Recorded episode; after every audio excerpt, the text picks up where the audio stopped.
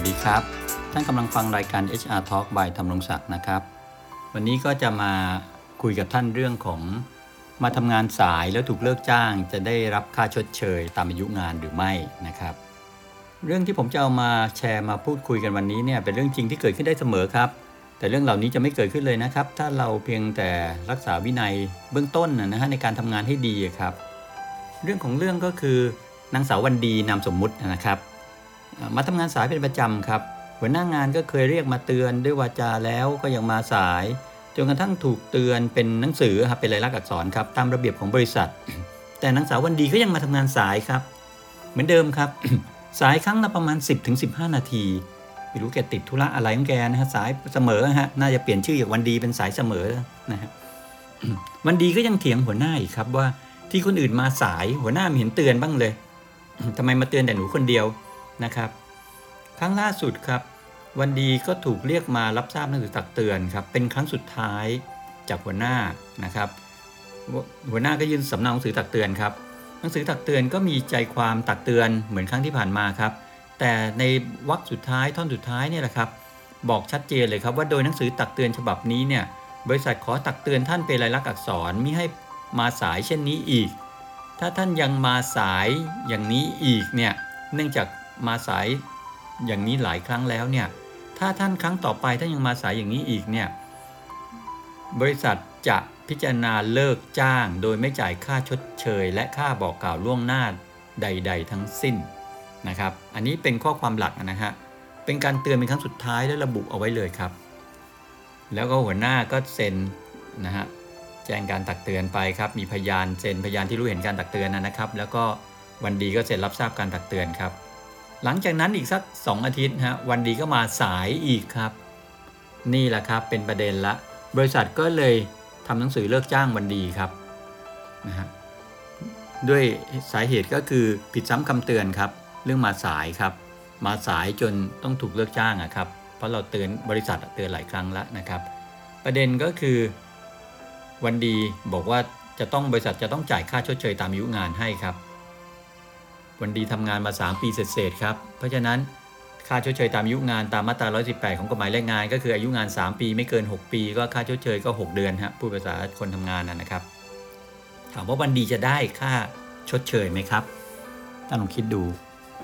ติ๊กตอกติ๊กตอกติ๊กตอกนะฮะบางคนเนี่ยอาจจะคิดว่าโอ้ยเรื่องมาสายเรื่องเล็กน้อยเองโหถึงกันต้องเอาออกเลยเหรอแต่อย่าลืมนะครับว่าอันนี้เนี่ยสายซ้ำสายซากแล้วโดนเตือนซ้ำซากจนกระทั่งเตือนเป็นครั้งสุดท้ายไงครับ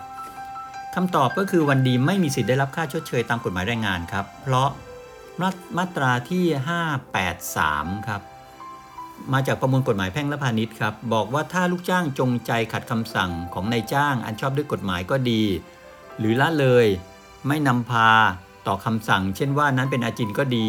ละทิ้งการงานไปเสียก็ดี กระทำความผิดอย่างร้ายแรงก็ดี หรือ ทำประการอื่นอันไม่สมแก่การปฏิบัติหน้าที่ของตนให้ลุล่วงไปโดย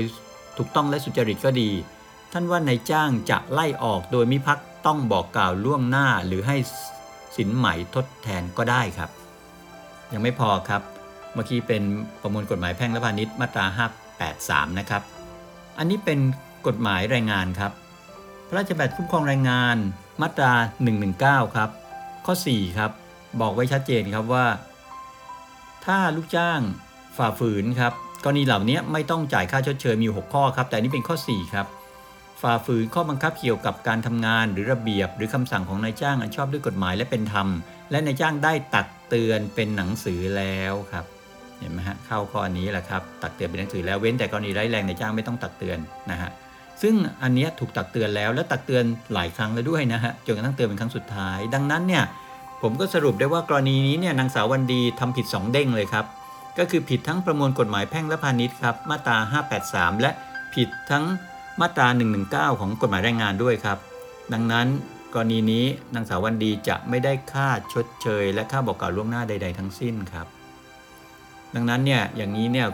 วันดีไม่ต้องไปมองคนอื่นแล้วนะครับว่าทำไมเขาขาดงานเหมือนกันทำไมเขาไม่โดนเตือนทำไมฉันขาดและฉันโดน ก็อันนี้มันอยู่ที่บริษัท จะจะจะดำเนินการนะครับ คือคนอื่นก็ผิดฮะวันดีก็ผิด แต่ไม่ใช่วันดีไปบอกว่าคนอื่นผิด แต่ตัวเองไม่ผิดมันไม่ใช่นะครับมันก็ผิดทั้งหมดอะ่ะมันอยู่ที่บริษัทจะลงโทษใครด้วยนะฮะตรงนี้ก็เป็นเป็นเรื่องของนายจ้างอีกเหมือนกันครับแต่ไม่ใช่ว่าพอฉันก็ผิดเหมือนคนอื่น แต่มาลงโทษฉันคนเดียวไม่ลงโทษคนอื่นแปลว่าฉันไม่ผิดไม่ใช่นะครับ อันนี้จะไปคิดแบบนั้นไม่ได้ครับ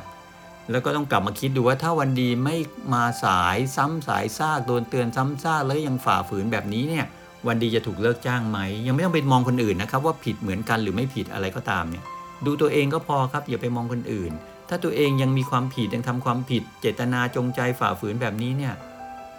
ยังไงก็ผิดครับ แล้วก็ผิดถึงขั้น เราเรียกเตือนเป็นครั้งสุดท้ายแล้วอะฮะเพราะงั้นก็ฝากไว้นะครับสำหรับ